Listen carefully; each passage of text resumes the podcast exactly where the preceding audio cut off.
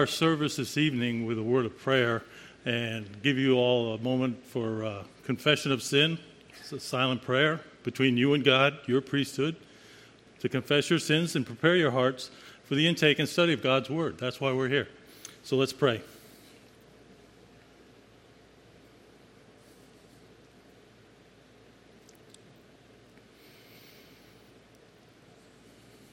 Our gracious Heavenly Father, we thank you once again for this privilege we have to gather together to study your word, to learn about you, to learn about your acts in history, so that we can be prepared for whatever we face in our lives.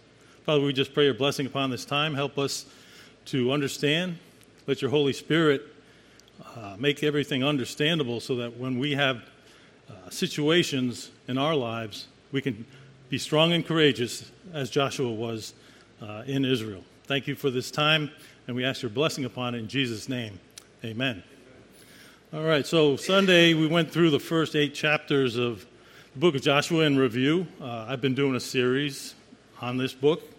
Uh, whenever I've had opportunities, uh, the pastor has allowed me to get up here, and uh, I chose Joshua for many reasons. There's a lot of lessons we learn from, from this book, from the man, and from the incidents that happen that we can apply in our lives and help us overcome those challenges that we're, we are going to face and uh, be prepared.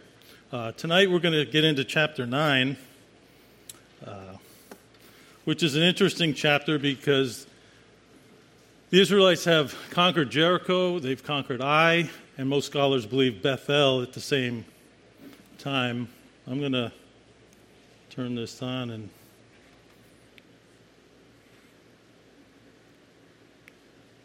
Whoops. That's not what I want. Well, I guess we'll forget that. But as you can see on the map, there's a city where the big explosion is. That's Gibeon. That's going to be at the heart of this uh, chapter. And we're going to review that. As I've said, these are very uh, short reviews of each chapter. Uh, for more detailed information I presented in those chapters, you can go back to the archives on the church website and get, the, get all that information that I'm kind of just running through here to get to the next chapter that we haven't gone to, which is chapter 18. But let's start with chapter 9 here tonight. And we see that uh, in, this, in this chapter, Israel's enemies unite. This is the southern half of the uh, country, of the land. Uh, they came in across the Jordan, halfway between the, the top and the bottom, or the north and the south of the land. And Israel's enemies in the south decided to unite. They've seen two cities get wiped out, and so they're going to gather together. But not all the uh, cities had that uh, idea. Uh, the city of Gibeon decided to do, do something different, which was they were going to try to make a treaty with Joshua and the Israelites. And so they uh, deceived them by pretending to be from a faraway land because God had said, well, Israel had deceived, they deceive Israel by pretending to be from a faraway country. They wore old clothing, they carried moldy bread and uh, dried out wineskins to make it appear that they had traveled a long, far away from a faraway distance. And so Israel is deceived, and this is the main point. Israel does not seek God's wisdom and, and direction in how they handle this group that comes to them asking them to make a treaty. In fact, more than once, they, several times, they say, Make a treaty with us, make a treaty with us. And so that should have been a red flag. Israel does not seek the counsel of the Lord. Uh, that's why the, the Gibeonites' plan succeeds. They do, Joshua and the elders do make a treaty with uh, the Gibeonites. And doesn't take long before the deception was revealed. Uh, Gibeon was only a few miles away from uh, where they were, from uh, the city of Ai. So uh, it was quickly discovered, a matter of days, that uh, they'd been tricked. And they weren't supposed to make this treaty with other nations in the land. That was, goes back to Exodus 23. Uh, if you want to turn your Bibles there real quick, Exodus 23 and verses 31 through 33. God says, I will fix your boundary from the Red Sea to the Sea of the Philistines, and from the wilderness to the river Euphrates. For I will deliver the inhabitants of the land into your hand, and you will drive them out before you. You shall make no covenant with them or with their gods. They shall not live in your land, because they will make you sin against me. For if you serve their gods, it will surely be a snare to you. So they had been warned, even in Moses' day, they were not to make a treaty with other countries or other cities in the land. But they did. And when it was discovered, some of the uh, Israelites wanted to go ahead and, and kill them anyway. But, whoops. What, what Joshua and the elders decide to do is, is to make them slaves. They didn't want to break the oath or the treaty or the covenant they had made with them because it was in the name of the Lord. And would have really uh, been shameful for them and for God's reputation if they had broke the covenant that they had made in his name. So they make, make them slaves, and one of the things we read at the, uh, in the last uh, verse of chapter 9 is that he made them hewers of wood and drawers of water for the congregation. And here's the, the thing they went too far and for the altar of the Lord. Now, that was a task that was assigned specifically to the Levites. The Levites were to do all the work for the temple or the tabernacle at this time. They were to do all the work. By having them, uh, uh, pagan uh, Gentiles, do that work, it, it, just wasn't right. It wasn't right, and so we, we see later on in, in the reign of King Saul, he tries to atone for that and tries to kill the Gibeonites, but God punishes Israel because of the covenant that Joshua made with them. So God still held that covenant even into the days of Saul. And so, what can we learn from, from chapter 9's uh, this deception that we, we saw. What we see is we need to seek wisdom from God in our decision making. You know, if we're reading our Bible, we'll have a decent idea. If we're praying, we'll get to understand what God's will is for us in this matter. And even if we don't, if we make it based on biblical principles, we're, probably going to be successful. Now, I had uh, a challenge, or not a challenge, but a question someone brought up uh, from Sunday's service where I said that obedience basically guarantees you success. Now, if you remember that, maybe, you, maybe it kind of made you feel kind of weird too. But what I meant was not success in a human perspective, in a, in a uh, wealth perspective, but a success from God's perspective. If, if you're doing God's work, what He wants to do His way, yes, you're going to be successful in that. Not going to guarantee riches or fame or whatever, but you will succeed from God's perspective if you're in obedience to what He's commanded. So, just, just a clarification for that. So, seek wisdom from the Lord in, in your decision making. That's one of my uh, points from here. Lessons to learn. Another is know that your enemy is out there. They're going to try to deceive you. They're not going to play by the rules. Uh, Mark's probably better uh, knowledgeable about this than most of us. Uh, because our enemy tries to deceive and tries to slander all these dirty tricks. Uh, we're coming into a political season of you know this fall, and we need to be discerning. We need to be prepared and, and, and, knowledgeable that the enemy is going to try to deceive us in our lives, trick us, like the Gibeonites did, did to Israel and to Joshua. What else can we learn? Well, we need to honor our word and keep our promises. That's very important. You know, God uh, uses His word, uh, and and we do too. In fact, all our words are being recorded. I, I believe in in one of the Gospels it says. So your words will either uh, condemn you or they're going to. Uh, I forget the opposite word of that. What's the word I'm thinking of? Acquit. yeah, thank you so much. Acquit you or will uh, condemn you. All right, so here, here's the question you need to ask yourself. You made a big mistake. I made a big mistake. Well, what, what do I do next?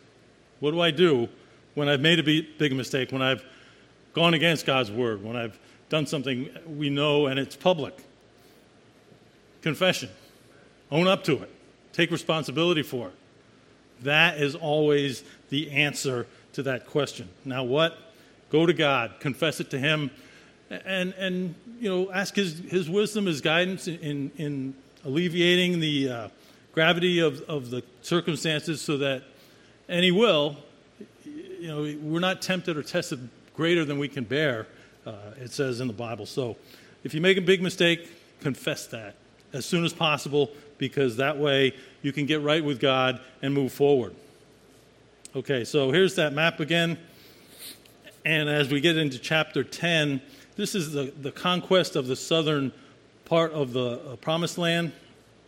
And that purple arrow from Gilgal on the right is Joshua's uh, and the Israelites coming to the aid of the Gibeonites because once they made that treaty, the other five kings said, Oh, yeah, we'll show you guys. And they go to attack them and make them pay for, for being traitors to their cause. And so they invoke the treaty for Israel's protection. And so Joshua comes down and they meet the five kings that had conspired uh, against the Israelites and were going to attack them. And they uh, have a big battle. And so in Joshua chapter 10, the five kings from the south, they all get together, they attack Gibeon. And uh, Gibeon and the other and, and those smaller cities around them, they cry out to Joshua. They, they come and beg Joshua for help and he uh, and the Israelites go to their aid. Now we read in the chapter, uh, I'm just glossing over these things, but the Lord performs three great miracles in this battle. Now, if you've been through the uh, when I did this chapter, the three uh, miracles he does. First, he confounds the the uh, army of the south, southern uh, Canaanites. So they couldn't. They were confused. They couldn't, you know, get things going. They weren't united he sent large hailstones after they had, uh, when, they, when the southern army started to flee after Joshua and uh, the Israelites uh, were winning the battle. They ran away, but God sent uh, hailstones. In fact, we read in the text that uh, more, more of the soldiers from the uh, southern kings died from the hailstones than from the actual battle, the swords of the Israeli soldiers. And then the last thing was he stopped the sun. Joshua cried out, God, make the sun stop so we have time to finish this. And God listened. He stopped the sun from setting. And that is in uh, chapters or verses 12 through 14. Verse, verse 14 says, There was no day like that before or after it when the Lord listened to the voice of man, for the Lord fought for Israel. And I think that's the key. God was fighting for Israel, and he gave them the opportunity to finish the battle. Okay. So the five kings, you know, when the battle started turning against them, they, uh, they flee, but they are, they hole up in a cave. Joshua commands that the cave be sealed and guards posted. They go on to finish uh, pursuing the rest of the army, and, and, and in that regard, they come back. Then the five kings are executed after they uh, are brought out from the cave they're hiding in and the Israelites continue their conquest down in the southern part of the land. And I'll bring that map up, back up again in a second. But uh, that's what happens. They have the victory, and so important lesson from chapter 10 basically stay on the mission. You know, they had captured the kings, it's not over. They're still fighting to, to finish. And so they do that. They, they hold the kings in the cave until they finish the battle or, or pretty much finish the battle. But they stay on mission. And that's what we need to do. You know, we have, when we uh, think we've had a victory or a, a, a high point, there's still more to do. There's always more to do. So stay on mission. Don't rest, I guess, is the, the biggest thing, at least for a long time. Yeah, regroup, re strategize, but stay on mission, stay focused. All right, so this concludes the southern campaign. They destroyed all the strongholds in the south uh, from chapter 10. We go to chapter 11, and it's the, the northern uh, part of the country is, is, uh, is, what's left. So some of the cities in this uh, northern that are mentioned Hazor, Madon, Shimron, Achshaph, Arabah, Kinneroth, and Dor, which is on the coast. These are some of the cities mentioned in uh, chapter 11 that Joshua and the Israelites uh, engage. So, chapter 11, we read that the kings of the north unite against Israel, just like in the south. But the, uh, it appears that the uh, northern uh, kings were a lot more, had more soldiers, they had chariots, and, uh, and so they were much more formidable force. But it doesn't matter because the Lord reassures Joshua that he's fighting for them. They're going to have the victory. No matter what the uh, forces against them are, they're going to win, and that the battle really is already won, you know, from God's perspective. So God tells them what to do after they win the battle, what they were going to have to do, which was hamstring the horses and burn the chariots. He didn't want Israel to be confident in these weapons or these uh, accessories. He wanted them to trust him, and I think that was the purpose of, uh, of burning the chariots and, and hamstringing the horses. Now, this fulfilled God's judgment on the Canaanites. Remember, uh, in, when Abraham uh, was sojourning in, in the land, uh, God had told him that uh, Israel was going to serve uh, for 400 years until the Canaanite sin had reached its full measure. And so uh, this was the end of, of that uh, when that judgment came upon them. We also read that Joshua cuts off the Anakim, and that was in uh, verse 21. Now, the Anakim, they were the, the people that uh, the original 10 of the 12 spies sent out by Moses, they're the, these are the people that they feared. They were the giants, they were the ones that made them look like grasshoppers. So, uh, nothing's too tough for God. Nothing's too tough for God. He under, had Joshua, and Joshua cuts them off. They were good warriors, but you know God was with Israel.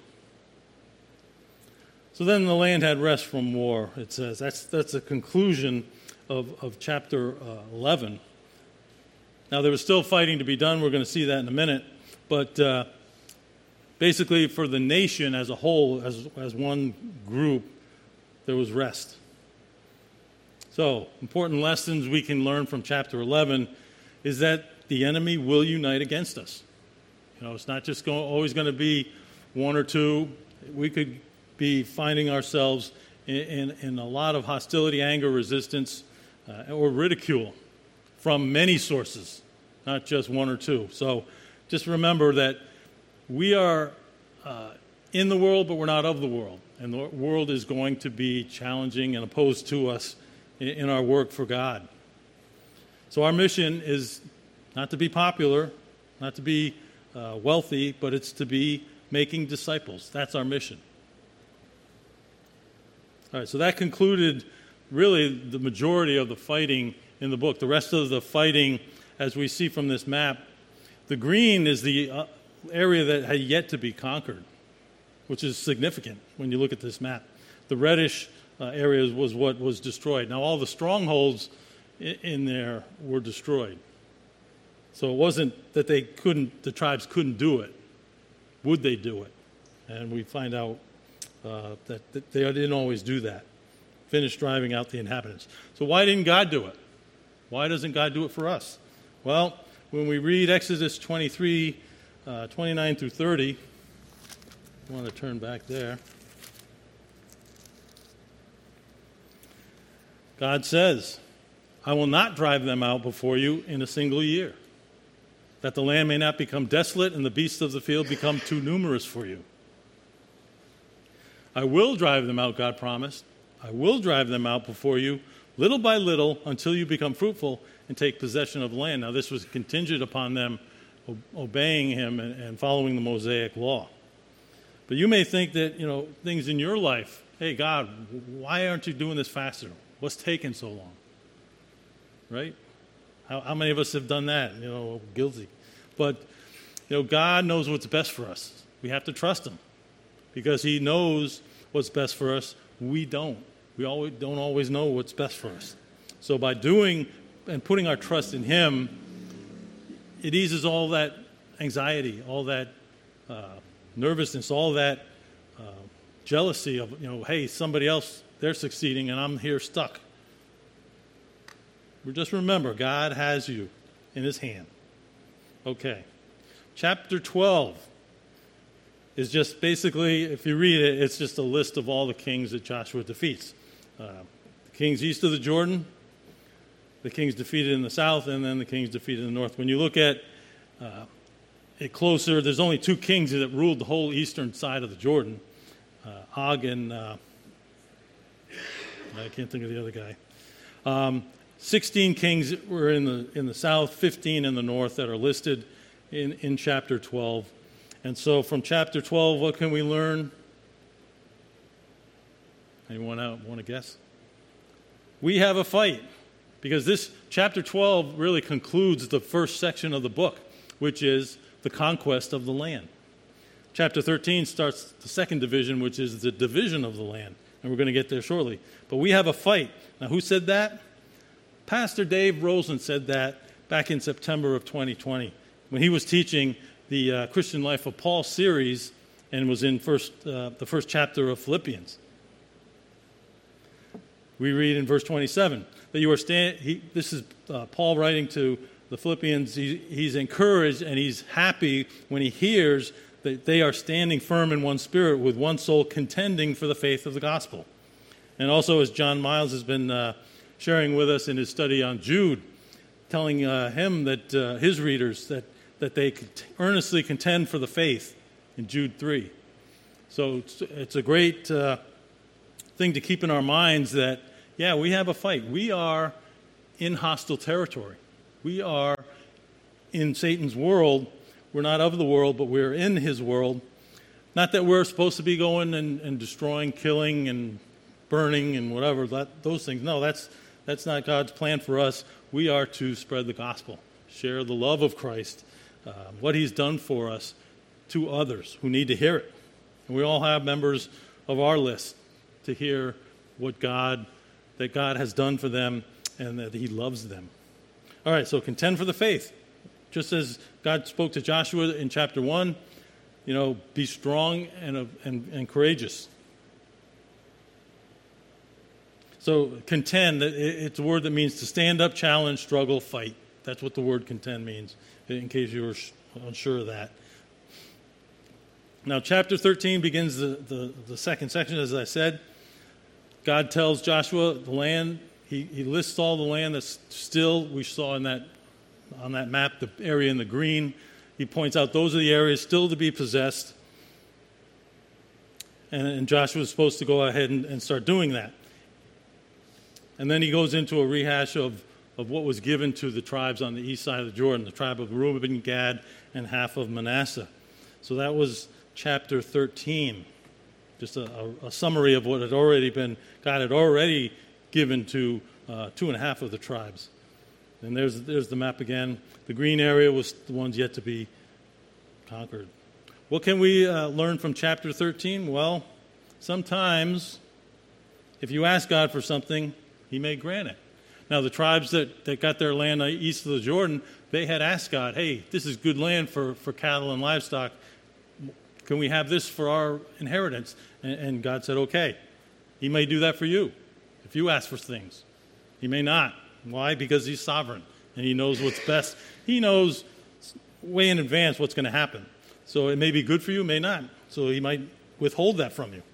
But anyway, uh, in this case, the tribes on the east, they received their inheritance. That's why they went and led the uh, Israelites into the land because it was up to them to protect the rest of the tribes.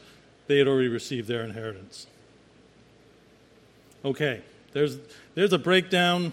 And again, this is a map I got out of Logos, but uh, it shows a rough breakdown of the tribes. You can see on the east side of the Jordan at the bottom, Reuben in the reddish, Gad in the purple, and uh, Manasseh in the light brown significant land. I mean, that's a lot of land right there for just three tribes when you compare it to the rest. But, uh, you know, God knows what He's doing. So here's an observation from the text. When we look at the breakdown of the uh, dispersion or the division of the land, and I showed this uh, when I went through this, uh, I forget when it was, but when I did chapter 14, or when I did the whole series, J- Judah, their allotment was dis- described in detail in 63 verses. Ephraim, only 10. Manasseh, 21. That includes both sides.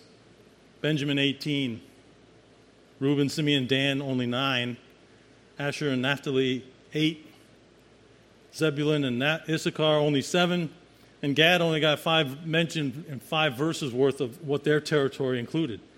So I think it's obvious what's God's focus. Obviously, it's the tribe of Judah. Why? Why Judah? Because we got to remember Joshua fits into a broader uh, storyline of what the Bible is trying to, to show. It's showing God's uh, complete history of, of mankind, but he, he created the earth perfect. Sin entered into the world in Genesis 3, and God is now, from that point on, is, is showing how he's going to deal with the sin problem for mankind, how he's dealing with it. And what did he promise? He promised that there would be the seed of the woman would crush the serpent's head. And then we see Abraham, the seed was going to come through Abraham and his family. And now this, that the uh, Israel had grown into a nation large enough, they needed a land. They needed their own country to, land so that the Messiah could be born in uh, God's timing and, and go to the cross on our behalf. So that's just an observation of the text. And you, sometimes things like this are really really emphasize where God's focus is in the story. Remember, God had said that, uh, or he had told Abraham he would give him three things the land, seed, and blessing. The land is now been being conquered and given to Israel.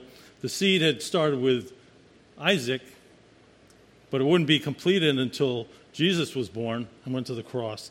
And that would bring in eventually uh, that all the nations of the earth would be blessed through the seed of the woman, our Lord Jesus Christ. So, chapter 14 uh, starts out with the process for dividing up the land. Uh, you know, it's going to be done by lot and before the Lord. So there wouldn't be any uh, challenge to being fair or not. It was going to be done by lot before the Lord. God was superintending the, the division of the land to each particular tribe. Okay, so the inheritance to Caleb is mentioned. Now, Caleb was one of the two spies, along with Joshua, that uh, he had wanted to go into the land. He wanted to go take it under Moses and uh, was uh, overruled by the other 10 and the people. So, but God had promised that he would in, walk in the land and receive his inheritance in the land. And so we read about that in chapter 14. And we have blessings uh, from, jo- from Joshua to Caleb because he was a warrior. He was 85, and he was given the uh, one of the toughest. Hebron was the city he was given, and they, there were still Anakim there, and he, he was 85 years old and had to uh, had a pretty rough uh, retirement, if you want to put it that way. It wasn't easy. Let's put it that way. It wasn't easy what he was going to have to do to finish uh, securing his inheritance. All right, so what can we learn from chapter 14? Again, God re- gives rewards for faithful service. Remember, salvation has always been a free gift. Salvation is, is freely given to, to everyone who believes, but rewards are for faithful service. I mean, we read in, in chapter, I forget which chapter, in Revelation, the uh, 24 elders casting their crowns that they had received before the Lamb. Well, it, how terrible would it be if one of the king, one of those elders didn't have a, king, a crown to, to, to donate, to throw in? Those come from service, faithful service. All right, so chapter 15, we, we've seen uh, uh, Caleb's inheritance given. Now the rest of the land was, that would be given to Judah is, is laid out, and then uh, cities were given to Judah. But it ends, the chapter ends with kind of a, a negative, which is that Jebusites are not driven out. Jebusites are not driven out. Now, they lived in Jerusalem in that area, and so it's just foreboding that they still had work to do. Even when Joshua, this was after this was initially uh, dispersed. Joshua wrote this years later, but uh, Jebusites still had not been driven out. Okay, so important lessons from chapter 15 God's sovereign, He decides who gets what. Okay, and it may not seem fair to us from our sinful perspective. We're sinful creatures, we're, we're, we're covetous, we're greedy, we don't always get what we want. But that's not our call. That's God's perspective to, to bless us or, or not, because He is the sovereign creator. Chapter 16, we read about the land given to Ephraim. Now, Ephraim is Joshua's tribe, that's his tribe. And uh, we read in verse 9 that it, their territory was uh, located within the boundaries of Manasseh, which is kind of surprising. Uh, Manasseh was much a much larger uh, land given to them, and we're going to read about that coming up in 17. But uh, verse 9 says that makes that that point that Manasseh surrounds the territory given to Ephraim. And then uh, again, there's a negative uh, comment at the end of this of chapter 16 that the Canaanites were not driven out. So there's failure to complete the mission that God had given them. Okay, and now in chapter 16, our lessons that we want to learn again, God is sovereign, He decides who gets what. But also, sometimes our blessing may be part of someone else's. Now, we live in a country that's ruled by a president. We have a good president, we're going to be blessed also If we have a bad president or bad leaders, we're going to suffer just as them.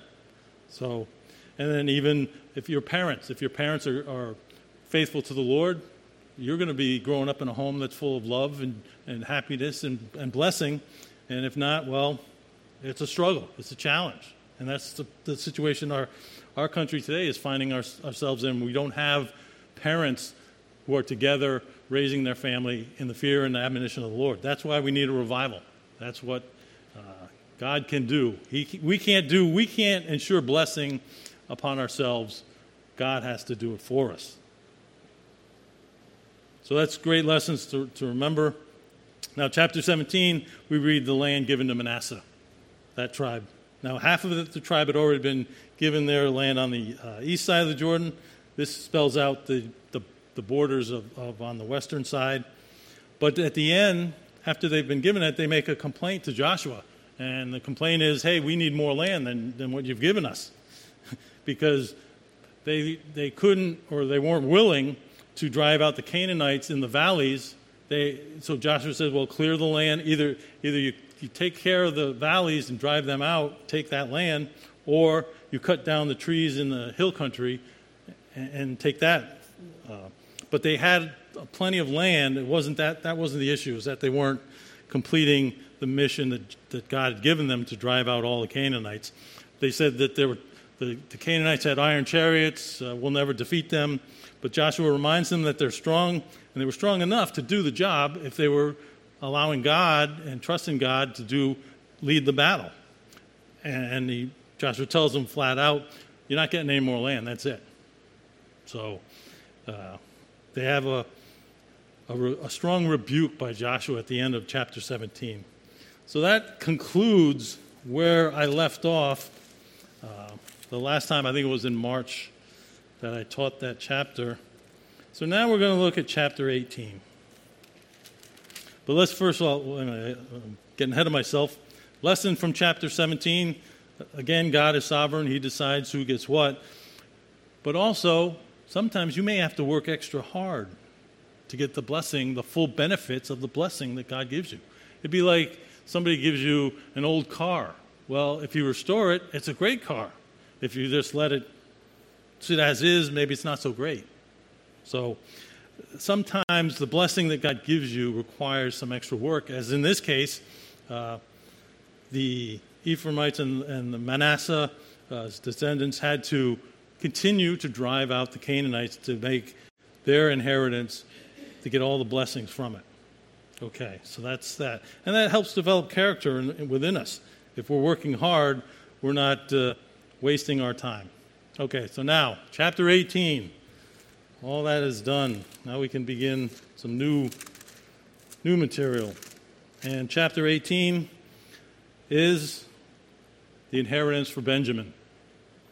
Now, we know that the first king of Israel was from the tribe of Benjamin. His name was Saul. And this is an outline that, that goes through the chapter. Um, first section is the remaining seven tribes, verses 1 through 10, and it covers the gathering at Shiloh, the challenge given by Joshua, spies are sent out. Spies come back with a report, and then Joshua casts lots for those seven tribes.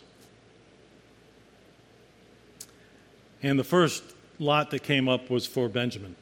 And that's in and so the rest of the, the chapter 11 through 20 covers the land given to them, and 21 through 28 is the cities given to them.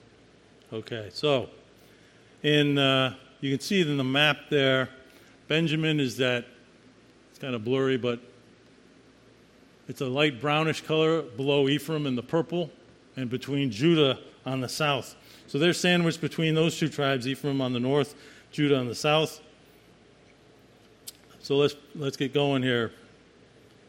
In uh, Joshua chapter 18, verse 1, we read, Then the whole congregation of the sons of Israel assembled themselves at Shiloh and set up the tent of meeting there, and the land was subdued before them. So there's peace in the land so they can get these things done of dispersing and, and, and dividing up the remainder of the land for the final seven tribes. Shiloh is kind of centrally located uh, in Israel. It's uh, close to Mount Gerizim and Mount Ebal, where they had their uh, memorial service and or uh, yeah, the service there at the mountains, and the tent of meeting was there. Now, I, if you read uh, Moses, the tent of meeting is first mentioned. It's a temporary structure, and I was confused. I had to ask John Miles about what the tent of meeting here was. Was it the tabernacle? Yes, it is the tabernacle. The, the, the first dimension of the tent of meeting was just a temporary structure that was located outside the camp while they were in the desert uh, before Joshua's time. But once the tabernacle was completed, the tent of meeting was what, or the temple was, is what it was, was called. Uh, there it is in the Hebrew uh, tent of meeting, Ohel Moed. Moed. All right, so Eleazar and Joshua and the elders are the ones who are uh, gathering together before the, the uh, tribes, and, the, and they're the ones who are going to be in charge of, of casting the lots and, and dividing up the land to the individual tribes.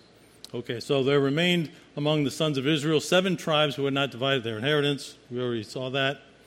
And Joshua said, So Joshua says to the sons of Israel, How long will you put off entering to take possession of the land which the Lord your God, the God of your fathers, has given you? Now, that verb in the red there, translated put off, and it's kind of an unusual construction. It's a hithpael participle from the, the Hebrew verb rapha, and it's used two other times in Joshua, as a matter of fact, meaning in, in verse 5 of chapter 1, it means fail. It's translated fail, and in chapter 10, verse 6, abandon. So that's the sense of the word. They, they, weren't, they weren't taking charge of the situation, they were failing, and they had abandoned what God had done for them. He wants them to, to get in there and take possession of the land. And they haven't done it as yet. They've, they've stayed at Gilgal uh, uh, for whatever reason. So, there's, there's a charge against them. So Joshua says, Provide for yourselves three men from each tribe, that I may send them, and they may arise and walk through the land and write a description of it according to their inheritance. Then they shall return to me. So Joshua is going to send 21 men into the land to scope it out, write and record everything about the land so that they can make seven fairly equal parcels uh, and come back with a written description. It's got to be in writing. He wants them to write it down. Then they, then they will, when they give their report, they shall divide it into seven portions. Judah shall stay in its territory because they've already been given their land. And the house of Joseph, Ephraim, and Manasseh will stay in their ter- ter- territory in the north. And then uh, here's their instructions You shall de- describe the land in seven divisions. Bring the description here to me, and I will cast lots for you here before the Lord our God. So, God again was going to be superintending the ceremony, the dispersion, the ceremony of, of them doing that. The, in the red there, the verb katav a cal imperfect means to write. So this had to be written down. Had to be written down. There had to be no doubt about what was uh, given to each of the tribes. You know, it couldn't be just verbal, where things could be misinterpreted, mis- misunderstood. it was going to be written down.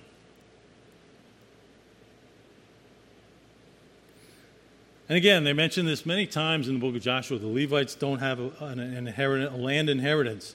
The Levites have no portion among you because the priesthood of the Lord is their inheritance. That happened under Moses. Uh, Gad, Reuben, and the half tribe of Manasseh also have received their inheritance uh, eastward beyond the Jordan, which Moses, the servant of the Lord, gave them.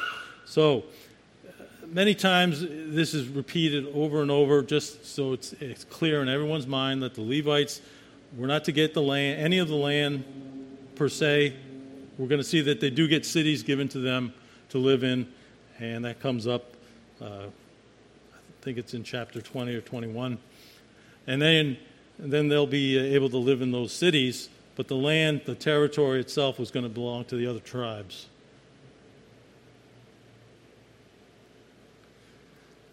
All right, so then the men go in, as Joshua commanded them, and they describe the land, as Joshua says here go and walk through the land again and describe it. Return to me, and I will cast lots for you here before the Lord in Shiloh. Again, before the Lord. Keep that in mind. God is always overseeing all of the uh, dispersion and division of the land. So, verse 8, 18, verse 9. So the men went, passed through the land, described it by cities in seven divisions in a book, and they came to Joshua to the camp at Shiloh. Now, it doesn't say how long they took for this. I, I wish they had. It would have been interesting to know, just curiously, how long it took them to pass through all the uh, remaining territory. We saw in the green there, it's a substantial amount of land for them to go through. Probably took a couple of months and then Joshua cast land for them, in, cast lots for them in Shiloh before the Lord, and Joshua divided the land to the sons of Israel according to their divisions. So I'm sure as they gathered together, there's lots were thrown. Which tribe? Okay, Benjamin. Which land? This chunk here. That's yours.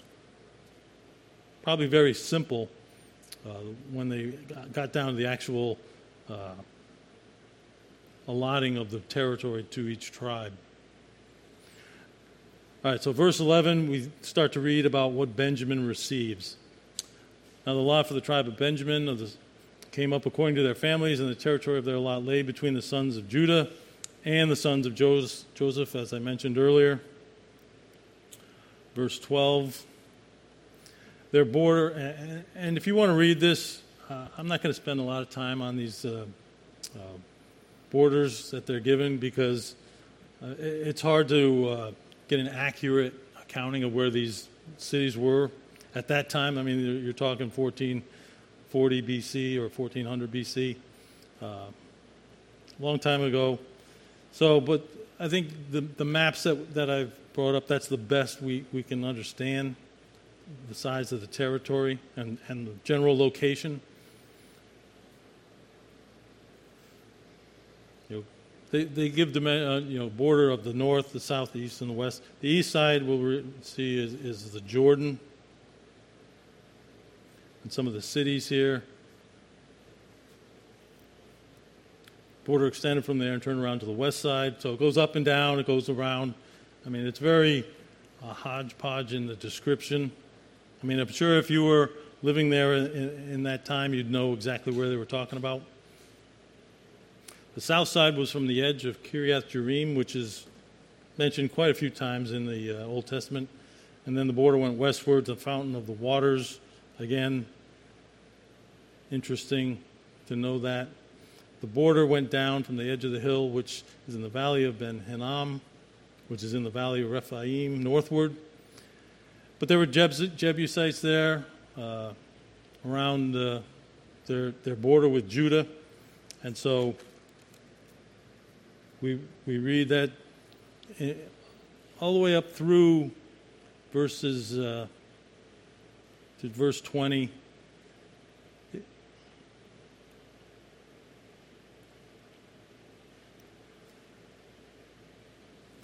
Where they conclude the Jordan was its border to the east side. This was the inheritance. All that land described in those verses uh, was the inheritance of the sons of Benjamin according to their families, according to its borders all around. Now, the rest of the chapter talks about cities that were uh, allotted within that territory, it, it wants to point out some of the cities.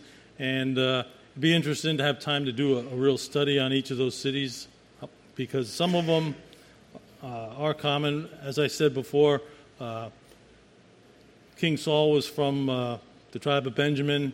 Uh, when you read the book of Judges, there's a civil war with the tribe of Benjamin, the other tribes uh, uh, against the tribe of Benjamin, and it's interesting how that plays out.